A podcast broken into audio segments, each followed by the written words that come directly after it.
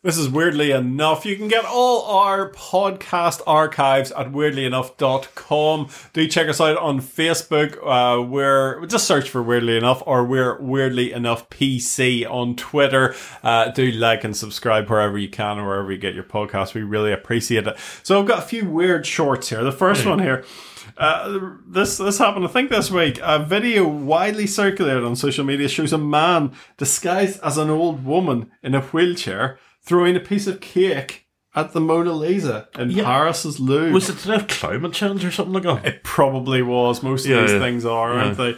Uh, he was reported to explain think of the earth. There are people who are Yeah. destroying the earth. Think about it. Artists tell you, think of the earth. That's why I did it. He was detained by police and sent to a psychiatric unit for testing.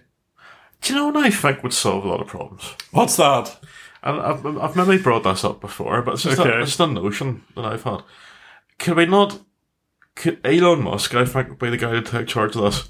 Could we not think more about really putting our efforts towards colonising the solar system?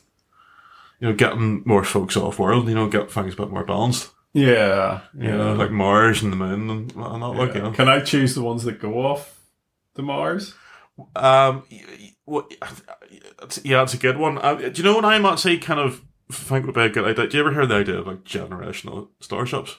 Yeah. Because okay, you might not be able to get fast enough, like speed of light and that, but you can, you can get like a massive ship and have like all generations of people yeah, uh-huh. like living their whole lives. And going to that. some other I planet. think that'd be yeah. good. I think Uh-huh. definitely need to get behind that. Would be good. It's like it's like a film Don't Look Up. Yeah, yeah, They have a, a ship that uh, rescues them all like a lifeboat. But I'll not spoil the end of that Yeah, film. yeah. It's a good film, but it's Yeah, quite yeah. amusing. Uh, people across the UK have been taking part in all sorts of ways to celebrate the Queen's Platinum Jubilee. None more so than the people of a small Hereford village called Wellington, where locals have decorated over a hundred royal themed scarecrows throughout the village. Phil Smith is the coordinator. He said the theme was kings, queens, princes, princesses, or anything with a royal connection. And while most have gone for various members of the royal family, some have thought outside the box, creating uh, creating a Queen frontman Freddie Mercury scarecrow, uh, and uh, even some based on the artist formerly known as the artist formerly known as Prince. There's also uh, Fiona from Shrek and a Princess Leia from Star Wars. Uh, the Village Fun Week is in its 50th year, uh, and the first feature uh, to feature a scarecrow competition back in 2006 with an independent judge from outside the village to assess each creation. Mr. Smith said his personal scarecrow featured uh, the Queen parachuting into his garden. There you are. there's a lot of things going on for the Jubilee, aren't there? I heard a very interesting thing this morning. They did a thing on the radio, and it was this lady. She'd been, you know, like the, what do you call those people that carry the train of when the Queen was just getting coronated, Uh, like lady in waiting or yeah, something like Lady that. Waiting. But anyway, she carried the train of the Queen in 1952 right. uh, when she was getting coronated, and I, learned a couple of interesting facts. There's little handles on the All train, right. Yeah. uh-huh. so you just kind of grab the handle because it's that massive and heavy. Good, yeah. And the other interesting thing is the whole thing was televised apart from one thing. What's that? They didn't, they cut away when she was anointed Right. with the holy oil Oh, yeah. her the queen because it was such a sacred moment. It was like, well, I can't really have the cameras. it. So cut away, holy oil, announce. Will they then- show that in future coronations? I would like to think they wouldn't Hmm. because, you know, you need to produce a bit of tradition, of, you know, a bit of mystery. It's probably all on everybody's smartphones now. But the, the, the thing is, you see, one of the, the, the key, everybody misses this because everyone says, you know, oh, okay, people talk about the pomp and the circumstances and the service and all that kind of thing. I think the key to successful mon- monarchy is actually mystery. yeah. Uh-huh. You know, you don't want them like, you know, um, working in a factory or riding about on bicycles. Mm-hmm. You know, you want the mystery. Uh, you know, that's, that's what I think anyway. Yeah. It's my two, two cents worth, you know. Talking of this, um, I think it was the coronation before the Queen. It was filmed, Yeah. But they actually had actors playing the the king and different things. Really? Have you heard about this? No, yeah, I've not heard about look this. Into more detail. That but, would have been George the sixth, would it have been? Yeah, because it was George the fifth, and then it was George the sixth, and then it was Elizabeth the second. Uh, George VI's coronation. So that would have been 1936 or something like that, 36 or 37. I think the coronation was actually filmed with, with actors and, and kind of it, it was a bit of a it was like hmm. French people maybe that acted in it or something. Are you sure? This, Yes. That sounds like a fever dream that you had No, recently. I heard it because they couldn't get all the film cameras. so they got like so random French it. people to like. Yeah. That- That's the most surreal thing I've ever heard. I'm trying to find it, but really I can't. I can't see it here. Yeah. But yeah, apparently that did happen. anyway, uh, sorry. Yeah, Do, do you ever But- say this thing that comes up? uh, Sorry, I'm just going off on tangents, but it's, it's what I like to do.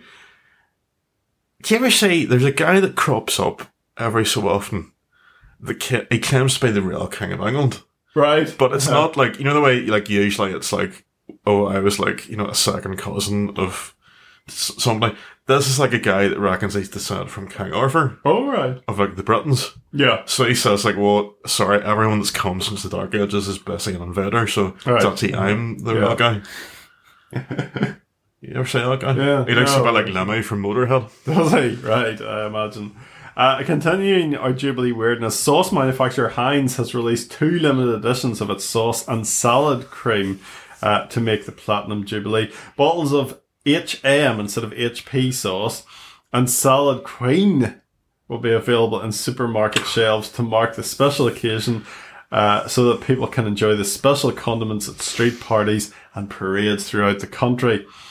Uh, Heinz senior brand manager Ike von Hansted, Hanstein, Good British name. it is, yeah, said, uh, This is an extraordinary moment for the Queen and the great British public, and we want to celebrate this with the, uh, two of our most well loved and historic sauces. Yeah, the historic sauce that they were going to get rid of a while back, salad cream. They were going to rename it as like salad sauce or something. People, Why, went, why are they going to? people went That's ballistic. cr- why would they do that? I don't know. That's one of those crazy things brands do sometimes. Yeah. Um, no, talking of strange products for the job, like I was in Marks Spencer's yesterday.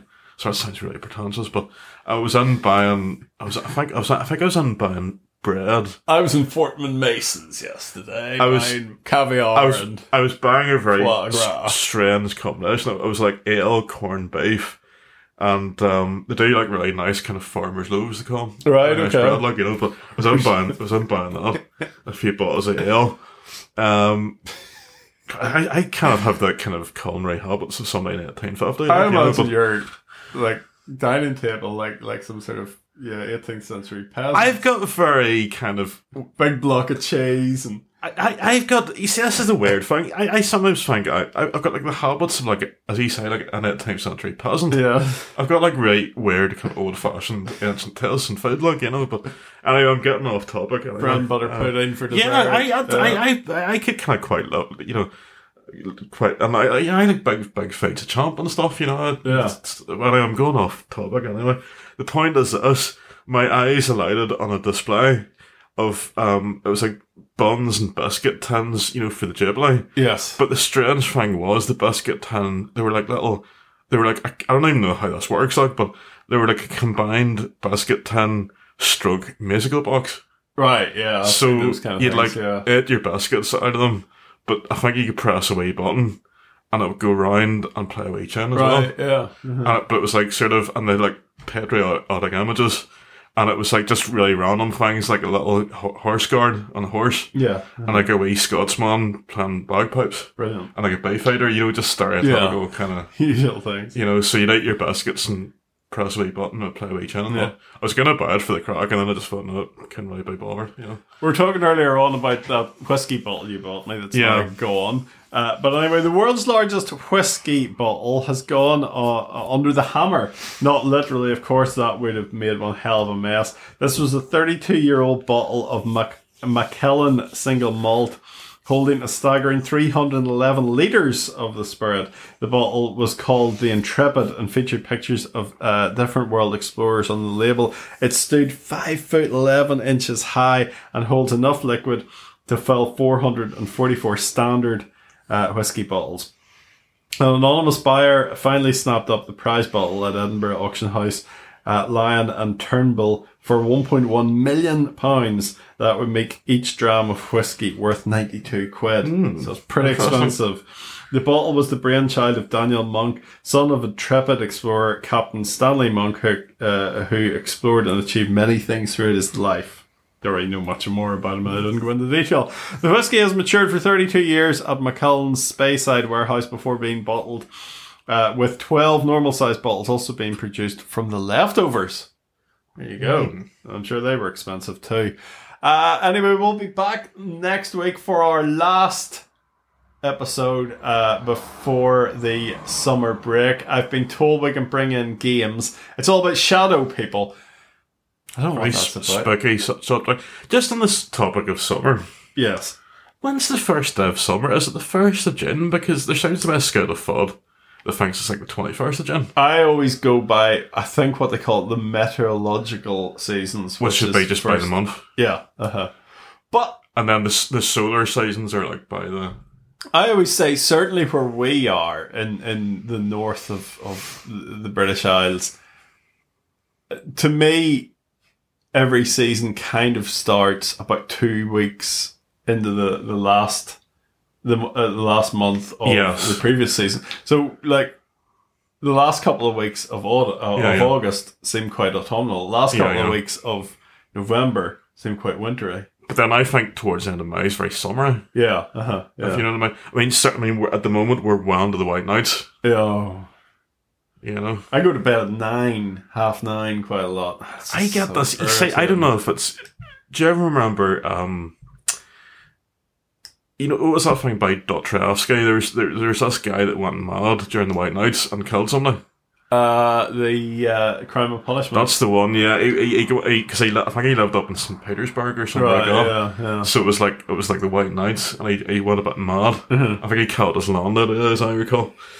Um, made a very good dramatization with John Simm, I believe. But but there's an I don't know about you. Maybe it's just me because I'm overly sensitive, but I get this uneasiness round about the time of the, the White Oh, Nights. It's this sort of the, the, the strange sort of the wet never really gets dark Uh-huh.